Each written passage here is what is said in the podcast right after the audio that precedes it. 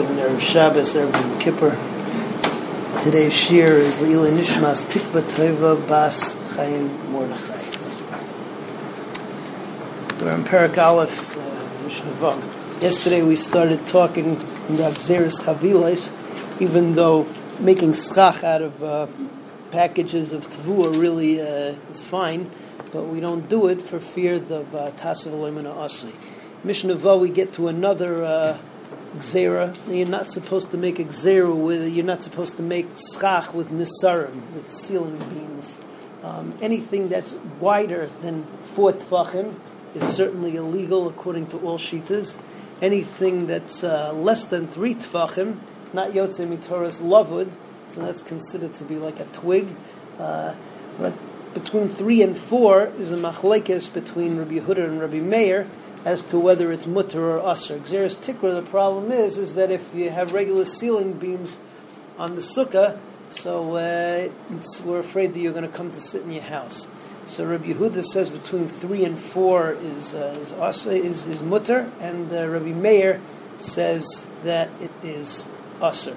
Uh, the Mishnah just continues and says that even if you have a ceiling beam which is four tfachim or even more, going up to four amas, so long as it's on the side of the sukkah, it doesn't pass the sukkah because of the klal of daifin akuma that we looked at the wall is ki'ilu, it curves to the side and um, makes an L form, but you can't uh, sit underneath it, you can't sleep underneath it, you can't eat underneath it. So that's Mishnah Vav. Mesachin v'nesarim, Divrei Rabbi Yehuda. Rabbi Yehuda says that you can make your schach out of uh, ceiling beams even between three and four. Rabbi Meir Iser. Rabbi Meir says that that's Aser. Nasan alehu neser shu. If you put a ceiling beam which is uh, wider than four tfachim, kishera ubavad shleishin tachtav. You take a look at the Ram, the other Mefarshim. It's talking about where it's on the side of the sukkah, but if it's in the middle of the sukkah, if it's four, it's going to be mafsik in the sukkah. Uh, that's if it goes from one end to the other end. If it's in the middle, so then you have a whole diun on that. Okay, moving on to uh, Mishnah Zayin. Mishnah Zayin is what we call Xeris Tikra Type 2. Um, over here, so you're dealing with uh, a Tikra, a real roof, and apparently they're not, the beams are not uh, so wide that they're going to be puzzle. Let's say they're under three, it'll be good according to everybody. Um, but it's a regular ceiling, but they didn't uh, cement it down yet. So the thing is, is that over here, so uh, it looks like a ceiling. So the question is, what do you have to do? So there's two shitas over here. Um, one shita says there's a machlekes Beis Hillel Beis Shammai. The other says that there is no machlekes.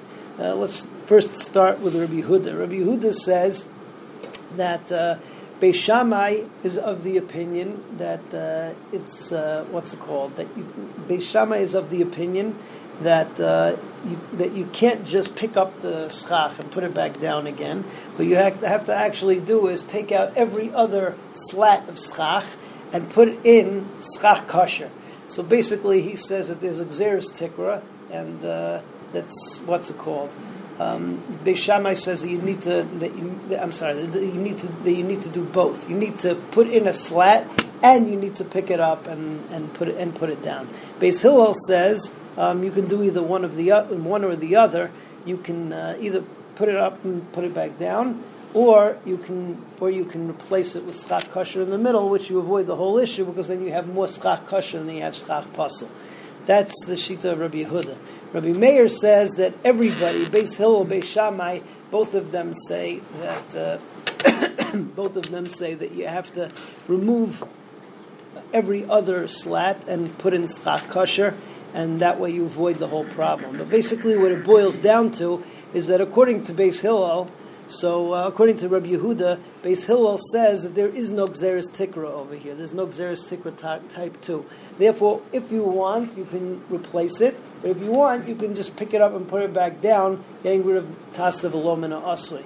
Whereas according to Beis Sham, whereas according to uh, Rabbi Meir, Rabbi Meir says that everybody says you have to replace the schach with schach kosher, and then it will work. So let's see it inside. Tikra she'en mazeva. So you have this ceiling that doesn't have any cement on it. So Rabbi Yehuda is going to say that uh, we don't hold that there's a Xeris Tikra according to Beis Hillel. Rabbi Yehuda Aimer, Beis Shammai, Aimer and Beis Shammai are the ones that say, Mefak Peik, that you have to pick it up and ta- up and down. V'noitel achas mi bein tayim. Um, or uh, what's it? and you have to take one out and put in schach kosher. Beis no, either or, either mafakbek, either you pick it up, put it back down, getting rid of tasav loim and asui, and we don't have a problem with xeris tikra. You'll get rid of the whole skach. You'll take out one uh, slat and put in schach kosher, and then you'll avoid the problem that way. So according to Beis Hillel, there is no Xeris Tikra. Rabbi Meir, Rabbi Meir says no. The only thing that you could do is put in a schach kosher in every other slat, and therefore you, the schach kosher is going to be mevatel schach pasel. Moving on to Mishnah Ches. so Mishnah Ches talks about two more psulim. Uh, one psul we came upon already. We said that the schach has to be uh, karka and uh, psuls garim v'yekev Ein makabel. Uh, it's uh, what's it called? Ein makabel tuma. Let's say that I use metal. So if I use metal, it's going to be puzzle. The only way it's going to be kosher is if I mevatel it with a moschach kosher. Um, same thing is going to be with if I use bedposts, something else such as a kli. The second, um, the second halacha that we have over here, also we talked about the din of tasav olimina asui. Says chagas sukkah is taselecha. You got to do it. Can't become done by itself. So if I dig out the hollow in a gadish inside a uh, inside a haystack or something like that, right? Inside an igloo. So uh, that's tasav so igloo won't work anyway because you need have schach on top of it. But uh, there's no schach over there. But uh, be that as it may, um, the gadish is going to be puzzled because it doesn't tasav asli. So tikra she'en azeva.